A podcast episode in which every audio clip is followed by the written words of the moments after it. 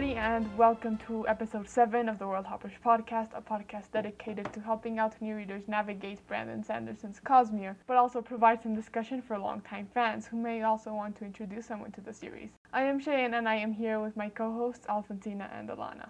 Hello there, Alfonsina Hi. here. Today we will be discussing The Hero of Ages. We will be avoiding spoilers for the rest of the series, which is essentially at this point Era 2 and Secret History, but we will have spoilers for everything else, including all of Stormlight. So if you're not caught up, go read and then come back. We will be waiting for you. Yes, always. Yep. So I really think the most important thing to talk about just right out of the gate is the shard Yes. because this is uh, these books were being published. This was the first big Cosmere thing that we like saw and like knew what it was, and uh, it was around this time that Brandon started revealing what the Cosmere was and how everything was connected to the fans. None of us were really around back then. Alf is the closest one at the Oathbringer release, but I have read many WOBs from that time, so I do know that it was like around the publication of Hero of Ages and uh, Warbreaker that you started to learn all that. yeah. Besides, I think it's if you follow the reading order that it's meant to highlight the Cosmere connections, this is the first explicit mention of the shards. And even if the whole context of the 16 other shards and their creation and all that context is not given, you can pretty much get a grasp on how they work and some of the mechanics. I think it's very interesting how it's done by this comparison between two opposites because these are not just any shards, these are two opposite shards. So mm-hmm. it's definitely a good combination to start with this whole business. And they are the most diametrically opposed of the 16 shards. Like we don't know like all their names yet. We're still missing two, but Brandon has said that they are the most diametrically opposed out of all of them, and they happen to settle on one planet. So you get some very interesting dynamics there. Yeah, and it's definitely easy for newer readers to understand these two um, because they have very kind of primal things with like creation and ruin. Like those are two concepts that Yeah. you can understand really well. Whereas like whenever you get into like the Stormlight ones with like cultivation and odium and honor, like those start getting a bit more murky in like their motivations and stuff. Yeah, and then you get to uh, like the ones that we don't have such big works on, like for Taldain or Threnody, where they have shards like ambition or Mhm. uh, Autonomy. autonomy, and those are like very strange concepts to think about. Mm-hmm. even if we do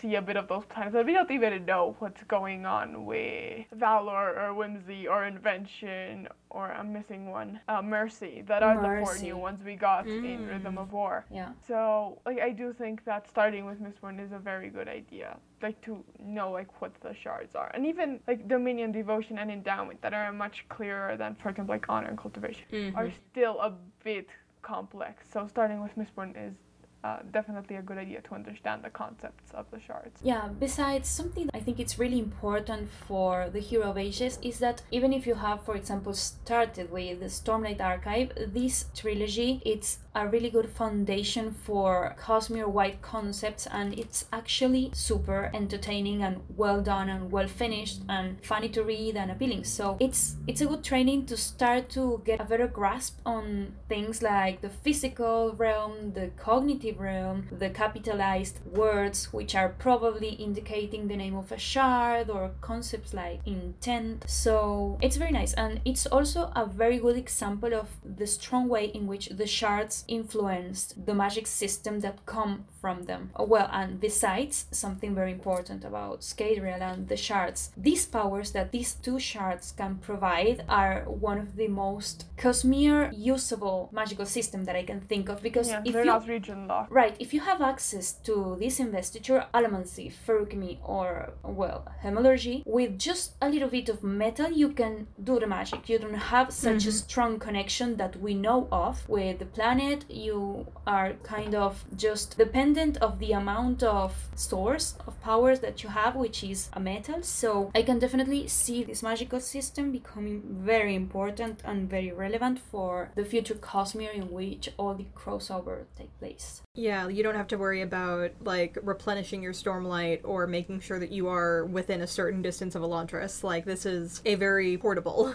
type of magic.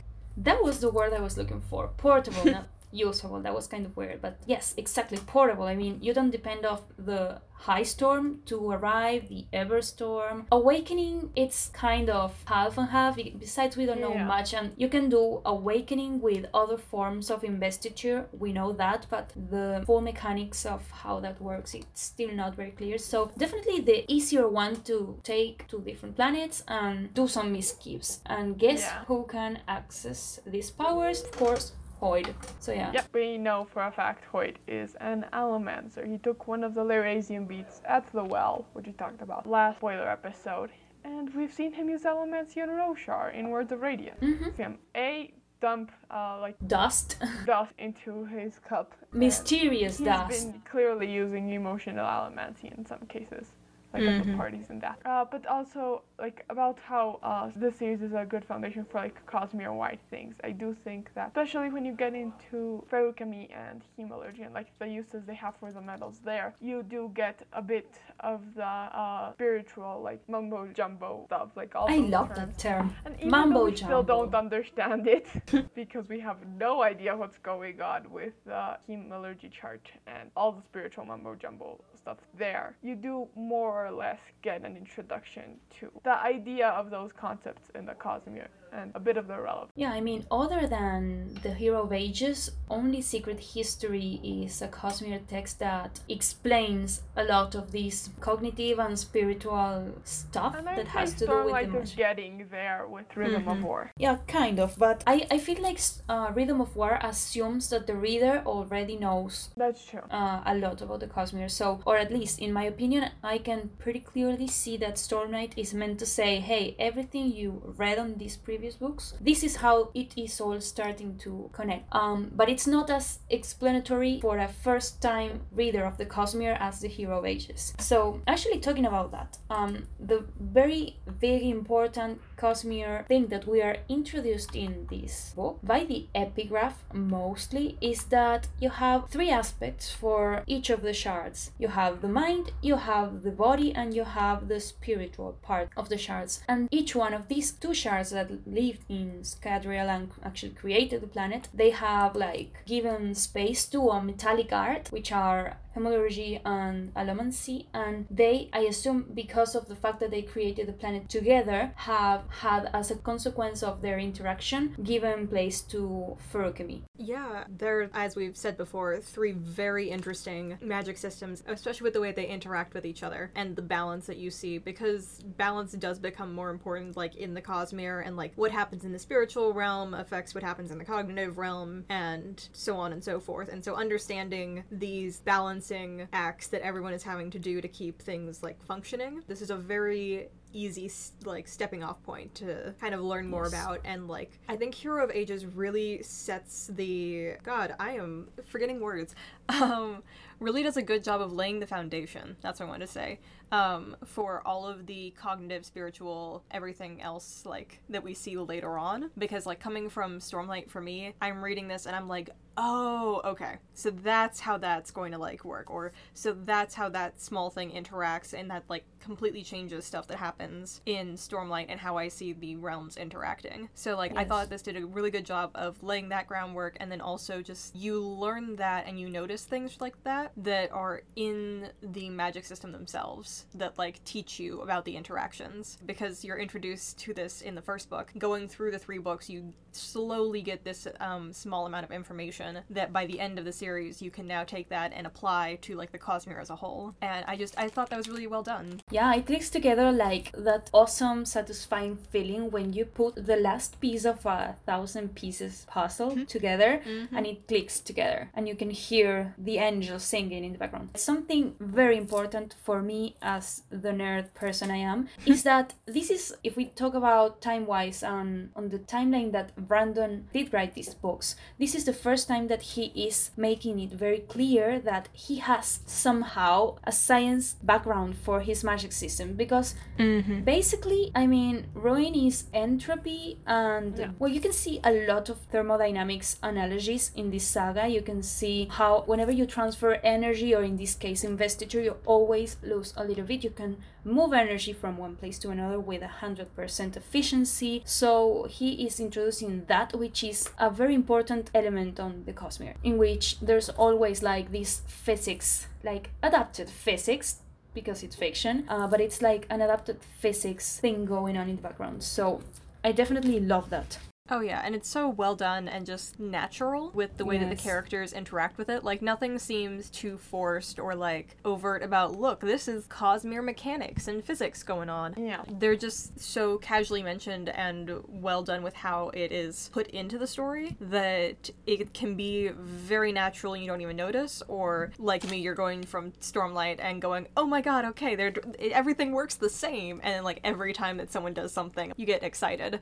So like there's so many different ways to read the Cosmere. And so I really enjoyed how everything is kept the same so that you can like get really excited about that or just kind of pay attention to other things. Yeah, and I think part of that comes from the way Brandon like wrote these books. First of all, he wrote them straight through. He wrote the whole trilogy one after the other before publishing them, which is what he's going to do with Era 3 as well. Yay! Yay! So I am very excited for that, other than everything else he said, even though it's changed a billion times.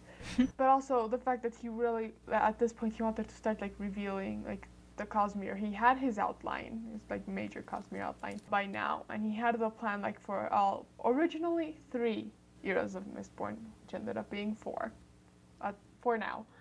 Um, For now, because Brandon. of a cy- yeah, there has been t- talk of a cyberpunk book somewhere between era three and four, but Ooh, nice. that's very up in the air. Uh, because it's Yeah. changed so many times, and well, also because Brandon doesn't have all the time in the world to write all the books he wants to write. That's write. fair. But like, he really wanted to start like introducing people to these Cosmere concepts in a natural way. Yeah. I do think that that's part of why this book is such a great introduction to all that. Yeah, so do we want to go into the individual shards that we see here? Because Yes. I know we technically see like a total of three, depending on how you count Harmony. Harmony yeah. is complicated, but yeah. Mm-hmm. Yeah, so I'm gonna let you guys, you experts, take it from here. Yeah, so uh, first we have Ruin, that was the shard held by Ati, or Ati, however you want to pronounce it. Adi. And Ruin's magic system is hemalurgy, and so because of that nature, Ruin can take control of hemalurgic constructs. He can control the Inquisitors, like we see with Marsh. He can control the Koloss, like we see like at the end of this book. And the Kandra specifically are avoiding his control. But they Mhm. essentially commit suicide like, to prevent Ruin from finding uh, the atium stash that they've kept so many years on the Lord Ruler's orders.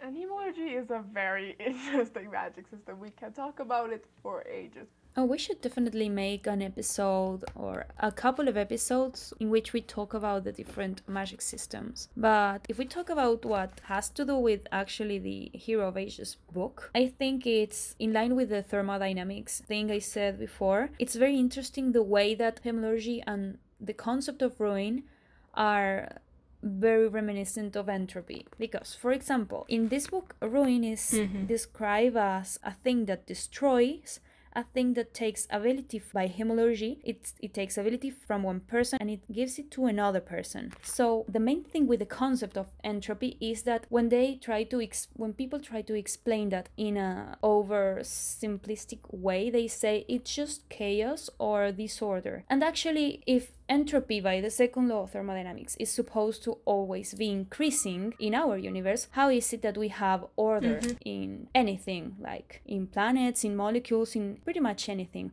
well the thing that it's brilliantly done in the universe and in the concept of ruin is that entropy will always increase and sometimes in order to do so you will have order that will lead to further disorder. It's pretty much like that. Hmm. So the thing with ruin is that ruin is willing. Let's call him a he because he's it's a shard held by yeah the vessel ati who is a male. So he is willing to create stuff or to a determined amount of order in the world or in whatever he is planning in order to get a bigger mess of the world after that. So the thing with which is essentially uh, like what he did with preservation when they it's exactly that and it's exactly the way that hemalurgy works because whenever you take something from a person with hemalurgy you like you lose a little bit of that person in order to get an, a more order construct like uh, an inquisitor with several powers and with a more complex physiology but the cost of that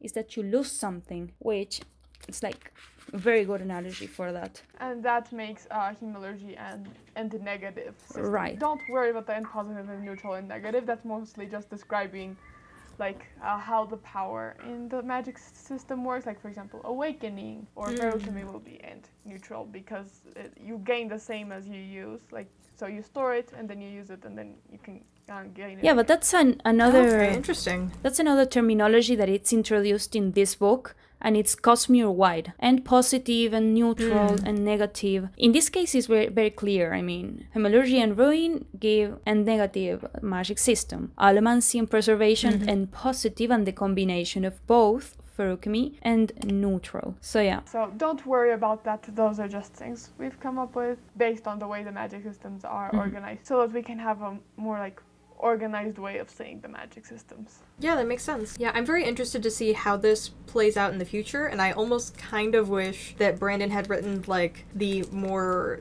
not positive in the organization sense, but like positively viewed power as being like the ruin one, and like how chaos or disorder is necessary at times. yeah. I I think that would have been very interesting, but I am very excited to see Harmony because I thought it was a great way of representing preservation as not being able to like create or destroy anything, like literally just preserving and that whole idea. And so I thought that was just very well done, and so I'm very excited to see how Harmony kind of plays out. Yeah, and like you see, like for example, the concept of change, Mm-hmm. are very explored in these books, and change is important. I mean, there's a reason change is one of the dawn shards, even though we don't know the other three. Um, but yeah, and I changing mean, like change cycles. is important.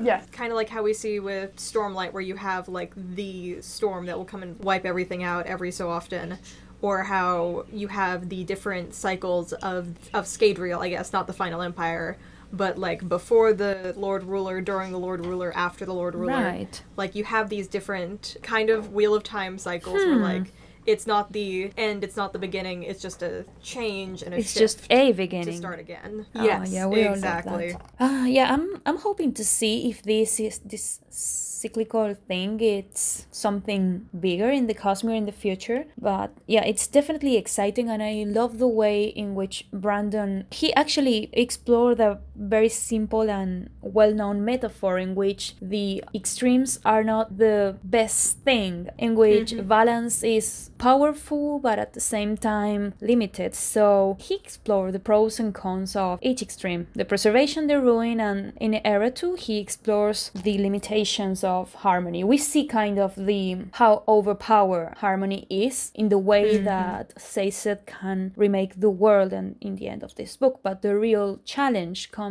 when he has to like run the business if this is a business that he that he Yeah. created that he opened he has to run it now and it's a planet and it's people a civilization so he has to balance this ruin and preservation mm-hmm. And since they are so diametrically opposed, it is very hard to do so. I mean, this is more of a thing that we see like in Era 2, so I won't spoil it. But I mean, we do see like Sazed talking about this in the Rhythm of War epigraphs, and even in the Oathbringer ones, like the ones that come from him in the uh, letters. we have seen several shards talking about their experience um, wielding their powers and doing shardic business but Sazed has particularly announced that he has a hard time doing pretty much everything, no, anything um, regarding his shardic powers. And that's not some, something that we see with the other ones. Like, it's mentioned several times, and I have not read a mention of this difficulty on doing stuff or on influencing the planets from uh, ruin, preservation, honor, cultivation. They can even influence the planets if they are dead, but Sazed somehow is having a lot of trouble doing godly stuff. Yeah. Uh, so I think we see most of this in uh, the letters in Oathbringer Yeah. and in Rhythm of War. So the third letter in the Oathbringer epigraphs, like starting from chapter 53, uh, are the ones written by Sazed. I'll read that one completely and then I'll read parts of the Rhythm of War one. The Oathbringer one says, Friend, your letter is most intriguing, even re- revelatory. I would have thought, before attaining my current station, that a deity could not be surprised. Obviously, this is not true. I can be surprised. I can perhaps be even naive, I think. I am the least equipped of all to aid you in this endeavor. I am finding that the powers I hold are in such conflict that the most simple of actions can be difficult. I am also hmm. made uncertain by your subterfuge. Why have you not made yourself known to me before this? How is it that you can hide? Who are you truly, and how do you know so much about Adonalcium? If you will speak to me further, I request open honesty. Return to my lands, approach my servants, and I will see what I can do for your quest. Visit me openly so that I can offer tea and cookies for you. And I can be a, a good host for you and my planet. Yep. That's so Sazed. Friend. It really is. he talks about these like diametrically like opposed uh, like powers and how Mm. like he has it he's finding it hard to use them like even for the most simple of actions uh, like he says Very interesting. I hope we get a point of view from him in the future. That would be amazing. Oh, that'd Very be very interesting. To see how a shard thinks. Yeah. And how is it that these two powers collide within him? Yeah, and I think a part of the reason that he has this difficulty is the like fact that there are two shards and I know that's like not saying much because that's pretty obvious, but like how he is not able to just like let the shard take control where I feel like a lot of the other shard vessels have been the vessel for so long like with AT they just kind of have become like Definitely. the shard whereas Sazed is retaining a bit more of his own personality and his own thoughts as he is working with both of these because he can't just sit back and let one of them take control. He's actively having to work to balance them and to be harmony. So there's a bit more like of an active role there. I feel Right, like let me ask, ask a thing, guys. So, we see in the latter um, epigraphs of Rhythm of War that Sazed and Hoid are discussing what is more prevalent. Is it the vessel intent or the shard intent? And I can't remember right now if Sazed keeps insisting in the importance of the vessel or if it was the other way around. uh yeah i'll uh, read that uh, now. Great. i have it open right here. So i'll just read parts of the rhythm of war letter because not the whole thing is relevant at this point and then we'll get stuck talking about the new shards so we'll, we'll talk about that on some other episode. For now let's talk about what's relevant here He says, Yeah. I have begun searching for a pathway out of this conundrum by seeking the ideal person to act on my behalf, someone who embodies both ruin and preservation. A sword, you might say, who can both protect and kill. Regardless of all the theories about who this person is, which we can't talk about because that's Era 2 material. Like, this is important that Sazed is looking for someone who can do what he can't, uh, further showing how Sazed can't uh, do much because these powers are so like different to each other. Uh, He talks about how the shards are ignoring Hoid's warnings about Odium, and he continues, I do not share their attitude. If you can, as you supposed, maintain Odium's prison for now, it would give us necessary time to plan. This is a threat beyond the capacity of one shard to face. Unfortunately, as proven by my own situation, the combination of shards is not always the path to greater power. We must assume that Odium has realized this and is seeking a singular, terrible goal. The destruction and somehow splintering, or otherwise making impotent, of all shards other than him. Combined powers which change and distort who Odium is. So instead of, absorbing others, he destroys them. Since we are all essentially infinite, he needs no more power. Destroying and splintering the other shards would leave Odium as the sole god, unchanged and uncorrupted by other influences. You say that the hmm. power itself must be treated as separate in our minds from the vessel who controls. I find this difficult to do on an intrinsic level, as though although I am neither ruin or nor preservation, they make up. Regardless, I will try to do as you request. However, you seem more afraid of the vessel. I warn you that this is a flaw in your understanding. You have not felt what I have. You have not known what I have. You, rejected the chance, and wise and wisely, I think. However, though you think not as a mortal, you are their kin. The power of Odium's shard is more dangerous than the mind behind it, particularly since any investiture seems to gain a will of its own when not controlled. My instincts say that the power of Odium is not being controlled well. The vessel will be adapted to the power's will, and after this long Odium is still seeking to destroy, then it is because of the power. Of course, I will admit this is a small quibble, a difference of semantics more than anything. In truth, it would be a combination of, the vessel's craftiness and the power's intent that we should fear the most. Oh, it's not a matter of semantics, in my opinion. I think he is so wrong in this case.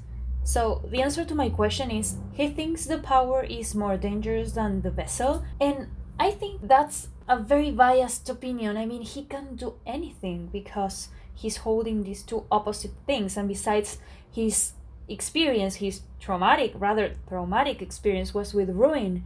And we know by previous letters coming from Hoy that Ati, the vessel, was kind of a nice guy, and we see that he is definitely not a, a nice guy in, in, the Hero of Ages. So, Sazed, in my opinion, mm-hmm. is biased by the fact that Ati became, or maybe even chose to embrace the nature of the Shard and completely became this evil ruin, and that's what make what, what is making him think that the Shard is more prevalent than the vessel. I mean, the vessel are or were humans after all, so they are probably different in stubbornness. I mean, they, they can make choices. They they have different backgrounds. So my conclusion for this is Sazed mm-hmm. is wrong, and Taravangian as Odium is gonna be way more powerful than any other person using um, that shard. I that shard. Uh, yeah, I kind of disagree with this mostly because I mean, okay, yeah, Taravangian Odium is definitely terrifying. More right? dangerous than the previous Odium. oh yeah. Oh, absolutely. absolutely. But I don't think we should be as hoid and discounting uh, the power of the shards. After all, the shard does take over their vessel eventually. We knew this for a long mm-hmm. time through words of Brandon before it got confirmed in this letter and actually uh, like part of book canon, right? And the shards are immensely powerful. I mean, Sazed talks about them having essentially infinite power. Sure, Sazed has a bigger infinite than most shards because he's holding two. Even well, if they are opposed, then he can't do much with them. But like they do have infinite power, and they are like they've done a lot. I mean, God, Rashek wasn't even holding all the power of preservation, and he was able to move a planet, right? Yeah. Mm-hmm. So I do think that the right point of view here is uh, what uh, says it says at the end is the combination of a vessel's craftiness and the power's intent that we should fear the yeah. most. Yeah, that's what I was gonna say. Is I think a lot of it comes down to intent, and at least as far as I know, the the shard itself cannot really have an intent besides its like name. Like it just is that force. It's not like thinking or planning or plotting. That all comes down to the vessel. And so what the vessel intends to do with the shard makes it more dangerous when the vessel is like in their right mind. Later on, the I feel like no matter what you do, the shard will take over and you will give in to that. But until it does, I think it can really go either way. Um, because you can have Sazed who is willing to like make this sacrifice and take on both, and be almost completely powerless, despite the sheer amount of power he might might supposedly have. Or you can have like Taravangian, who was crazy on his own and is now taken on Odium and is just so terrifying. I. Mean, the, the, thing with with Taravangian, besides if you keep apart the wound with cultivation and the sm- smart day and mm-hmm. the stupid day or um, more sensitive days, the thing with him that makes him dangerous to hold the shard of odium are much more revealed in his philosophical conversations with Dalinar because his mm-hmm. ideologies in combination with Odium's power. Because sometimes I used to think, when, when I was reading, I, I would be like, sometimes you can be right, Taravangian, but sometimes you're being too extreme in your ideas. So I kind of agree with yeah. him at some points, but taken to an taken to an extreme. yeah taken to an extreme that would have probably um, been problematic. So the thing is, he's the way he thinks the way he sees the world is what dangerous in comparison. And besides, he was clearly a master with politics. Uh, he was a, a mastermind Mm-hmm. with, for, for politics and for plots, and he knew how to deal with people. So, I mean, the, the smart and stupid days, they were just like a variant for the way he acted. He was able to go to any extent to justify his own like means and ends. Right. Like he could justify any action that he took. And I think that's what really scares me is because he pretty much doesn't have a conscience in that way. Like no matter what he does, he thinks it is completely okay and right. Yes, but but connecting in this with actually Sazed, what I think is that we probably are seeing a more prevalent Sazed in this harmony than in other shards because I think that the fact that these two shards are colliding with each other in this new thing that has been created is allowing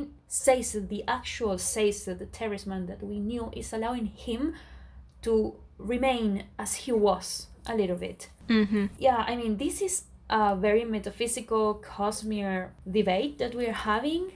I think that both parts in the Hoid and Harmony discussions are biased by their own experiences. And my personal opinion is that Sazed probably remains as he used to be because of the nature of his situation, which is holding two shards. But I mean, I want to make some clarifications before we go on because if you have been reading like the Cosmere in a rush because you're binging because we understand that it's super awesome and super entertaining and addictive, um, it would be interesting to Yep. make some clarifications regarding the nature of the shard. lakes. what, what we're mentioning here are clearly distinction between intent and the mind of the shard. The mind of the shard being a reference to the vessel and there's also the mm-hmm. spiritual part, which is the mambo jumbo, that it's a big raffle that we don't understand much and we don't know if we will be explained by Sanderson because that's probably going to be left to interpretation, at least at some extent. So, going back to the Hero of Ages, I think it's very nicely built the way in which these three things are distinct but working together even if they are different things. The mind the body or the physical aspect of the shard and the spiritual aspect of the shard. The most spiritual uh, reference we get is the narration of Sazed while he's ascending the way he describes he gets all these con his his consciousness expanded and the way he can see everything and do we get that from Vin maybe a little bit when she ascended that she could like push the the volcanoes and Yeah. currents of sea or something like that. Yeah, she had like one chapter where she went through Right. that. That, that omniscience is basically the way they see everything, or at least how I interpret that they the, that's the way they see everything on the spiritual realm. And well, actually, if you have read Stormlight and are still hearing this, otherwise I hope you're not because you will be very spoiled. Um, you, Yeah, please do not be here if you haven't read Spirit unless you're Stormlight spoiler in which case you can contact me and I will protect you. no, even I will then. provide the even then, for you. um, I will accept your words and you you will be okay. But yeah, this is probably very confusing, other than spoilery if you haven't like read read them before. But it's very clear the way that this connects with the existence of the three realms in the in the Cosmere. So I mean, I will never get tired of repeating this. The first Mistborn trilogy is such a wonderful job at explaining the basics of the Cosmere for someone who is just starting, and it's such a good foundation basis for everything that happens after that. And even if it is a little more boring than the others. not. It's Just gonna say that. Okay, that's a matter of opinion. I really enjoyed it, but it's a it's a very specific writing style. Ah, I mean, Like coming back after reading other books in the Cosmere, I'm definitely sticking with it and I really enjoy it. But if I had read this before everything else, may not have stuck around. I mean, my personal experience with with the Cosmere was. With the Yeah, I think was we that all read read- Stormlight before Mistborn. Yeah, I mean, I started Yeah. with Cosmere with The Way of Kings. After that, I went straight for Words of Radiance, and after that, there were no more books because it was 2017. Oh god, I can't imagine so that. um, Oathbringer was out that year, like by November. So I had to read something, and when I when you're craving for the next Stormlight book and you read Oh, Miss yeah. Bornera one, you are like out of your mind. Besides, you see the letters and it's it all clicks together. I mean, reading Oathbringer and finding Mhm. the letters right after finishing the first Mesmer trilogy for like my first time was wonderful. But yeah, Okay, do we want to move on to Right. preservation? I know we've been stuck a lot on ruin and Right. harmony. Because I feel like we don't know as much about preservation, or they're just a bit more bland. I mean, you will learn more about preservation in other texts from the Cosmere, Mm, okay. which are either Secret History or Era 2. You will see whenever you read. uh, but we're not covering that now. So, what we know about preservation from this book, it's actually very peculiar because preservation was, I don't know if the right word is splintered or self destroyed, um, but it was in a process of decaying, um, let's say. I wouldn't say splintered because otherwise neither Vin nor Sazed would have been able to take up the shard, right? Yeah, okay. Because, Yeah, like, for example, like nobody can take up the shard. Uh, well, Dominion and Devotion are their whole thing because they're stuffed in the cognitive realm. So let's not talk about them. And we don't Yeah, know what happens ambition- with ambition, but, uh, But presumably nobody can take it up because uh, the shard is splintered.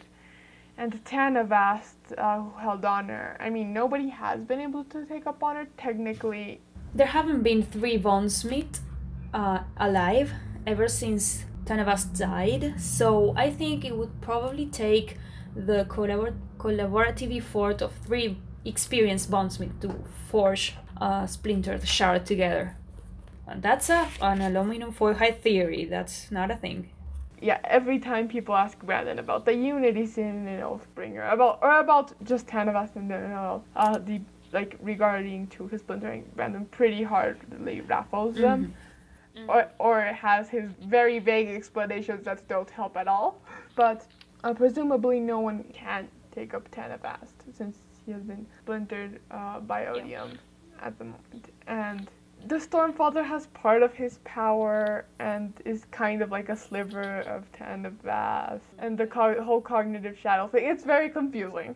Even I'm confused with all that. I mean, the point with preservation is that it is very well described in the epigraph of this book that preservation was a whole thing and he, Liras, or Liras, well, however you pronounce him, he decided, he actively decided to put a little bit more of himself in the creation they did together with Ruin.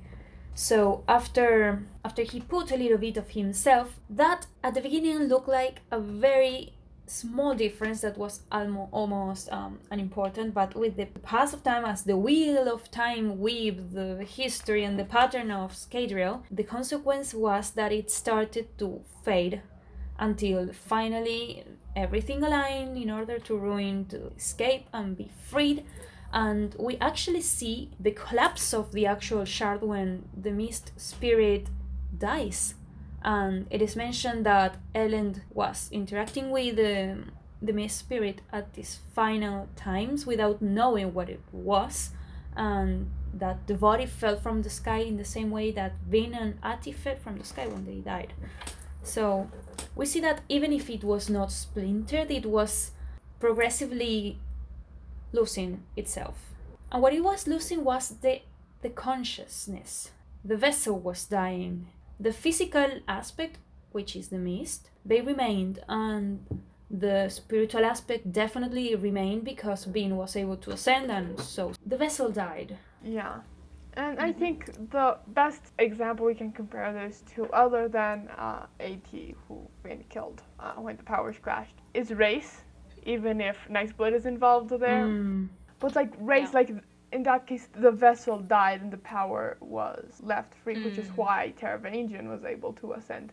So, Yeah. like, Nightblood was involved, and let's not talk about the Nightblood now. But the whole point is that the shard, like, wasn't splintered. The vessels were the ones that died. So I do think that is a very, like, important, like, distinction uh, to make here. Yeah, definitely. Uh, it's very well described. So, other than that, we well we have this mechanic of the Well of Ascension being the source. Well, not the source, but the place in which the power coalesced after a certain period of time, and was the physical thing that was keeping Ruin trapped. So, well, the well was visited by Vin. She released the power. The that had the effect of kind of dissolving the prison, and Ruin was out. So the mist spirit is something I want to address in future episodes. I don't know what. But I we can't right what's- now. That's trading way too close to spoilers. I mean, all I can promise is that it will not end up here. The thing with the mist spirit, it's better explained. It's very developed, Okay. and I mean, it's an intriguing topic. It's something that made me very curious when I read this for my first time. Ilana, what did you think about that spirit? Oh god, I had a lot of things about that um, because I remember you asking me this previously when, when I first started reading. So I noticed the Mist Spirit, like I paid a lot of attention to it and was honestly very confused until we figured out the whole Spike aspect because I was like, okay, why does it hate Vin? Like, what's all this antagonism that we see there about? Yeah, I mean, why did it stab Elend? So many confusing that like things. i get that it stabbed Elend like to make her take up the power and try to not release ruin and all of that stuff at least that's what they think there might be something more there but It was acting like a crazy panel, right? Sometimes it was nice. Sometimes it was yeah kind of evil. it was all over the place and so that's why i was kind of like oh i don't know if we should trust it Elend's going up to it again and then i think like the second that it was saying like you can't it can't read anything like it can't read things on its own that was like a big moment whenever you figure out that it was like ripping the paper and everything. So I thought it was really interesting. I don't think the Miss Spirit is like the vessel acting. I think the Miss Spirit was like a manifestation of the vessel's will, if that makes sense. Like it wasn't the vessel itself, but it was the vessel trying to reach out and do like its last thing because you saw that the Miss Spirit like was losing power as the vessel was dying. And then finally Elend make, goes to make it back and like he doesn't see the body fall from the sky. And then the mist wraith is like gone. So that's kind of the way that i saw it. I'm interested to see if that is like true or not or if it gets developed further. Um but it's yeah. very confusing. Besides, um, I thought that the business was kind of over with it, and then we ha- we have this epigraph in which says it said, Elend would have seen the death of a god if he would have paid more attention, or if he should have, if he would have stayed there. Yeah. And I was like, so this was preservation. I mean, I was sure it was not preservation because of how weird and crazy its actions uh, Mhm. seemed to me, but apparently it was. A big mystery indeed. Yeah.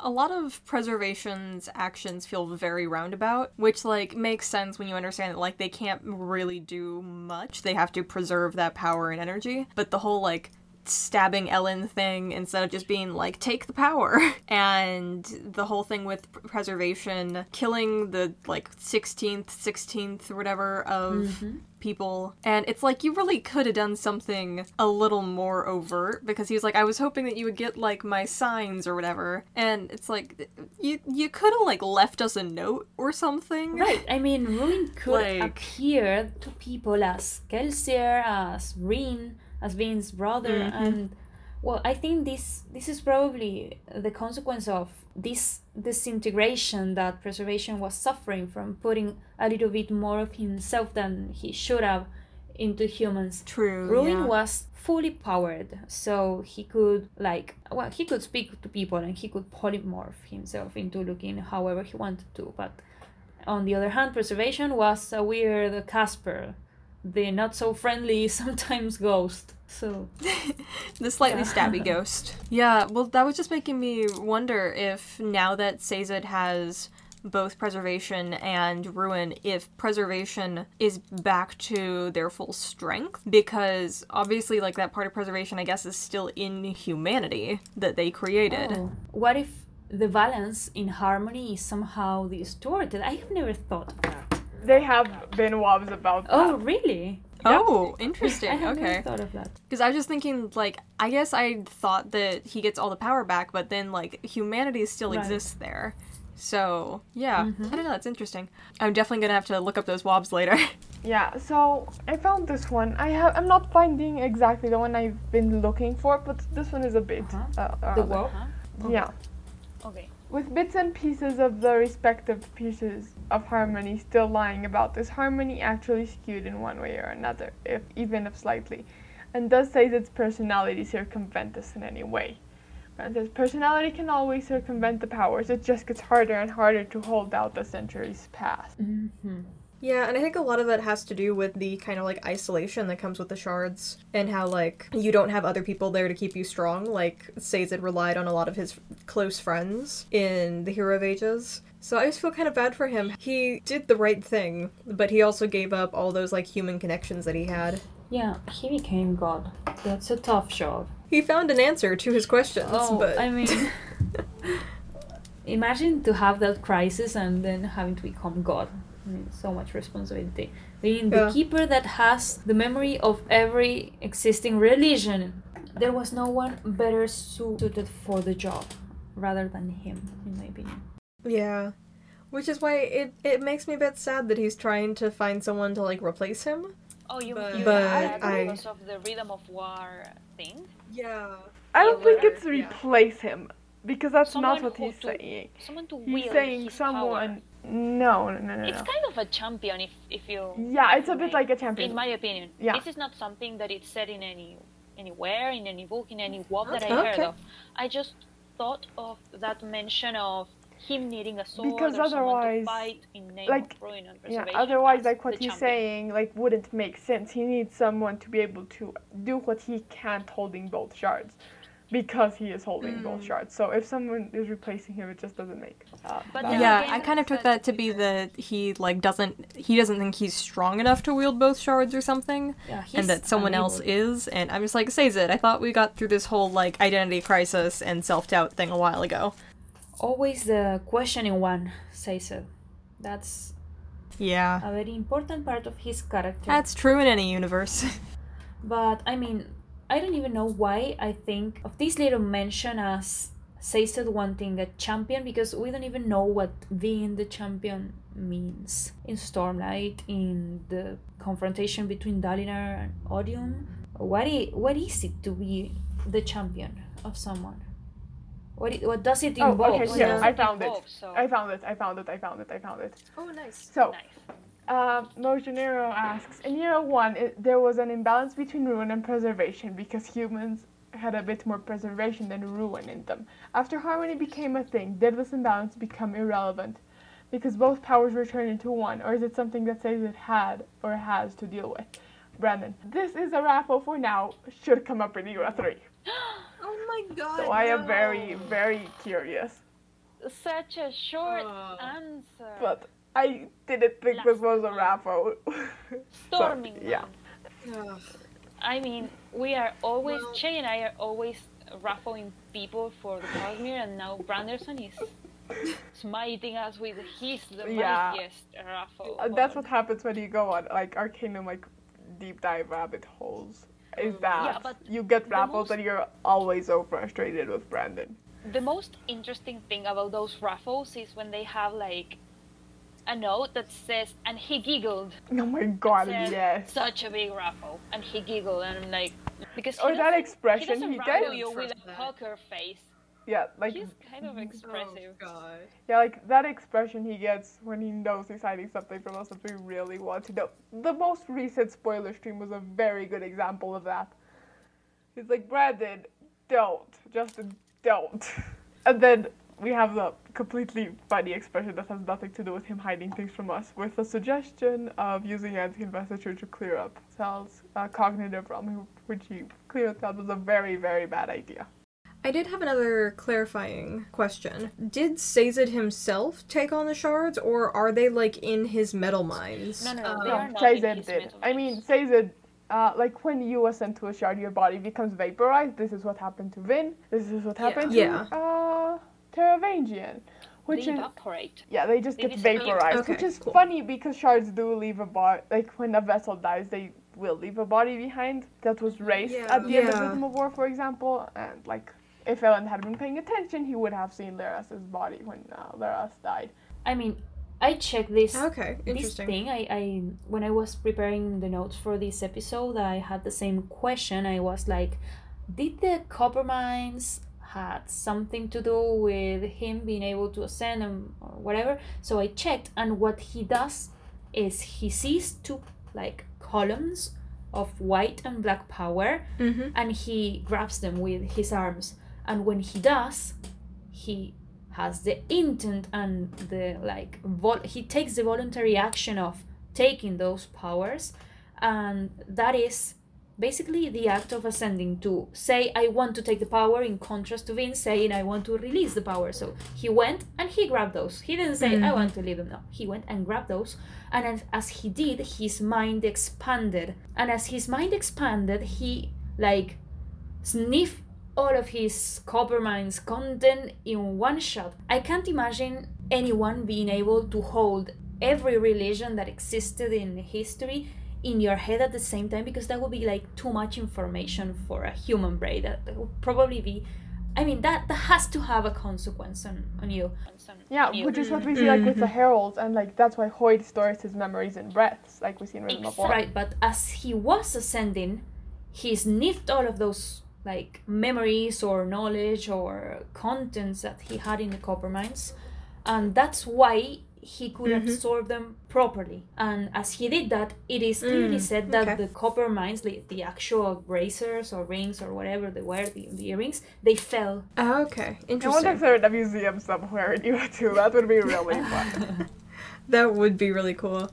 this interpretation that I have of the effect of absorbing all of your copperminds content in one shot, I don't know if that's actually like that, but that's what I can like imagine. Or maybe, I mean, since Feruchemy seems, seems to affect the way that your body can process their new abilities, maybe your brain gets bigger, like Megamind, mm. like Megamente, the Blue Duel. I mean, when Sazed Yeah. gets stronger, he Oh gets bigger. He gets physically bigger. I'm never going to be able to see Sazed as anyone but Megamind now. Like you've you ruined this for me. Okay, now he's blue. but also made it ten He's times blue better. and he's got a huge head. Ginormous head, yes. Yeah, but I mean, I mean, shards have just such an expanded um, mind, like with their power, and like they can see like all the connections, and they can use future uh, sight, which is called fortune in the Cosmere. Well, depending on who is skilled. I wonder if Sazed is like middle skilled because uh, Leras was so good at it, and At was pretty bad at it, notoriously. But who knows? so yeah, if we if we go on with the, the topics that we have to discuss, I mean it's only natural to talk about the god metals, which are atium and lerasium. Oh oh, and another nerdy fun fact. I mean, we probably discussed this a thousand times, but I'm gonna say it again because I love this detail. The physical body of the shards, they have a solid, a liquid, and a vapor phase. Yeah, we discussed this when we talk about plasma phase for the body of the shards, which would be amazing. But oh my, I mean, my remark with this is that I always remember, and my heart shrinks in my chest whenever I remember what the Atium mistings did at the end of this book. And the way that they were burning and fighting, and they were like, oh no, we're not fighting to win. We know we're gonna die. We're fighting to get rid of this thing so you don't have more physical power. Ah, Mm-hmm. my heart. But the three parts. I mean, like all three that parts. go, all like all that like released investiture goes back into the spiritual realm, right? And Mm. like even like the one that uh, Rashek used at the well, and it starts gathering at the perpendicularity again, which has to do with spiritual humidity and uh, very complicated things. Brandon has mentioned that. All I get that are, that's like, a Brandon, very really. I'm sure it's a very like scientifically based thing, but I'm just thinking of the Heroes of Olympus. Like every time you kill a monster, it just like goes back down to Tartarus, and I'm like, oh my I gosh, mean, no. Makes sense. That's just how it works in my head. and it makes sense. Like not get into spiritual humidity It's right now because like, it's very complicated. Destroy energy. Uh-huh, exactly. Um, again, the principles of thermodynamic Yeah, energy can't be created or destroyed, only exactly. Or transformed, whatever version you prefer. And so yeah, so we have atium and lerasium that are the two god metals that belong to uh, ruin and preservation respectively. I mean, you see part of their names like in the metal.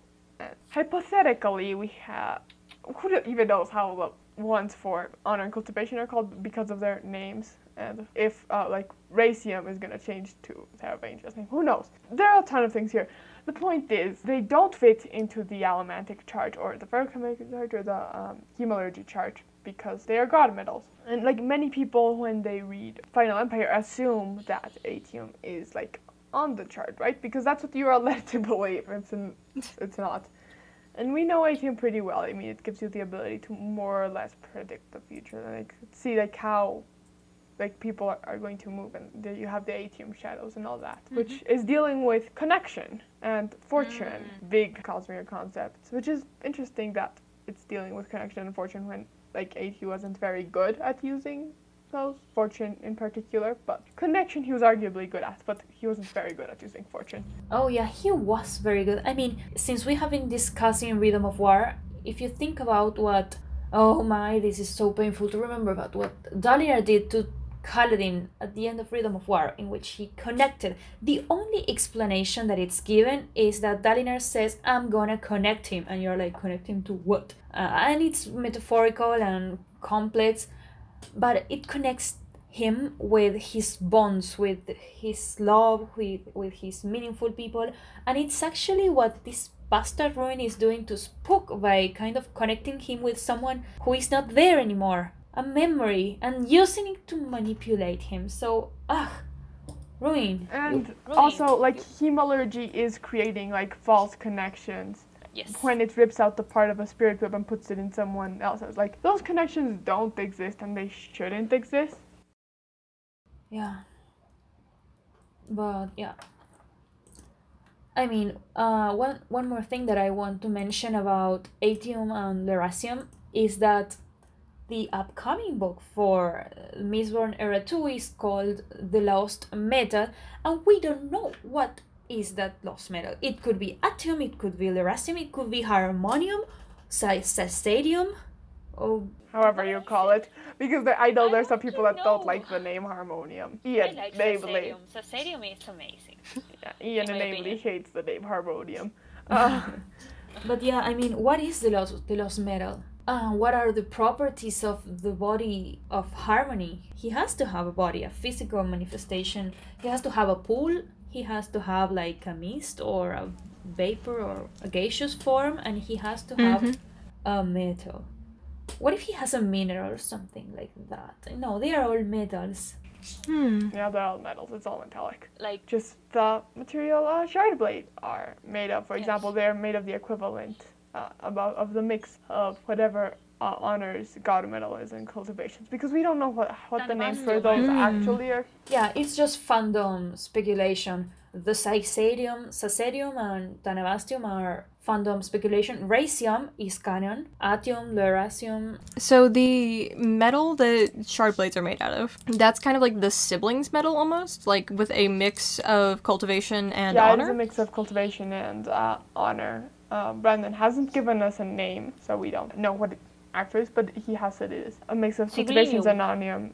No, I, I wouldn't think it's named after a sibling because a sibling is a spren, right? But it's essentially similar to like the concept of like tower light, where it's like the mix of honor and cultivations and vestiture, only that in a Oh, solid form. That opens the possibility. I mean, you can mix the lights. In Rhythm of War, we have seen that lights can be mixed and fused into something new. So, if you can mix the lights, you can probably make an alloy of the metals. Speaking of alloys, there is a uh, well, I don't even have to look first when. I know what it is about the alloys of Lerasium. But let's talk about Lerasium a bit, and then we talk about the alloys. So Lerasium is the metal that Elend finds at the Well of Ascension.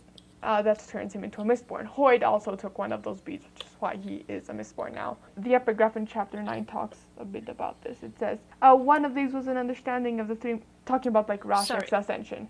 in which uh, the Word of Ascension because you know No. that's an epigraph from Rhythm of War or No, no, no, no. From Hero of Ages, uh, chapter nine Okay. of Hero of Ages, uh, and it's talking about Rashek's ascension. And it says one of these was an understanding of the three metallic arts.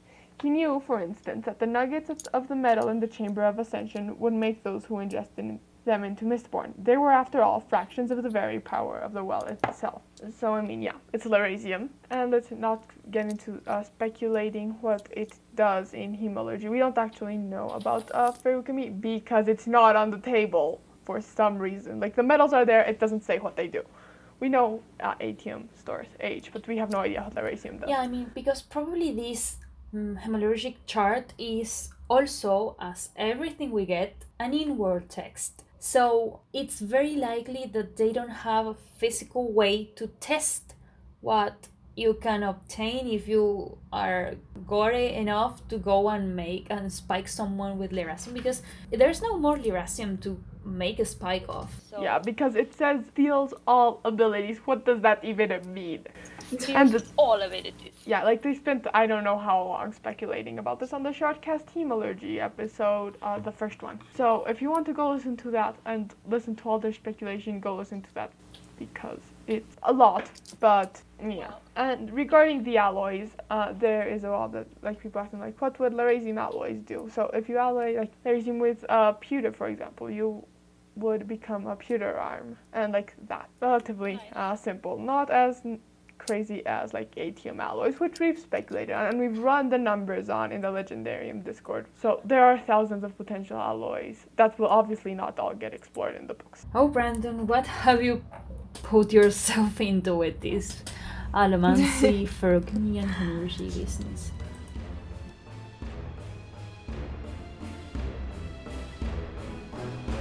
So uh, you can follow us and contact us through all our social media. The links are in the show notes. Uh, join the Discord. The link to that is in our Instagram bio, and or you can also DM us and email us at worldhopperspodcast at gmail.com if you uh, want either suggestions for future topics or uh, feedback or anything really. Uh, you can find uh, me on the 17th Shard forums and Discord under the profile Shay and Sadai if you want to contact me through over there. Tell us your feedback, ask us your questions. We'd love to hear your thoughts, uh, especially questions. We always love listener questions. Uh, and if you enjoyed the show, please support us on Ko-fi if you can. The link is also below, and it's on the uh, link tree, like on all our social media. So like we can keep improving. Our first goal is to get some better mics so that our audio quality uh, goes up. And so we can bring you a better experience. Uh, let us know what you think of the show and what your favorite moments of the Cosmere have been tell us your theories about what uh, Brandon has going on in his mind. Lost Metal is coming up next year, and so as we wrap up Mistborn Era 1, it would be appropriate to get some Mistborn uh, theories in uh, for when we start discussing um, Era 2 sometime. If you've enjoyed the show, we would love it if you can give us a five star review on iTunes or wherever you listen to your podcast. Rating the show helps listeners find us and build a community around it. Make sure to share the podcast with other Brandon Sanderson. Ah, Brandon Sanderson.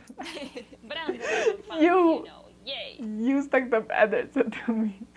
Uh, but yeah, uh, with other Brandon Sanderson fans you know, and anyone t- you want to introduce to the series, uh, we know how hard it can be to try to explain all this to someone new without overwhelming them. Thanks for listening, and on behalf of all of us, remember journey before destination.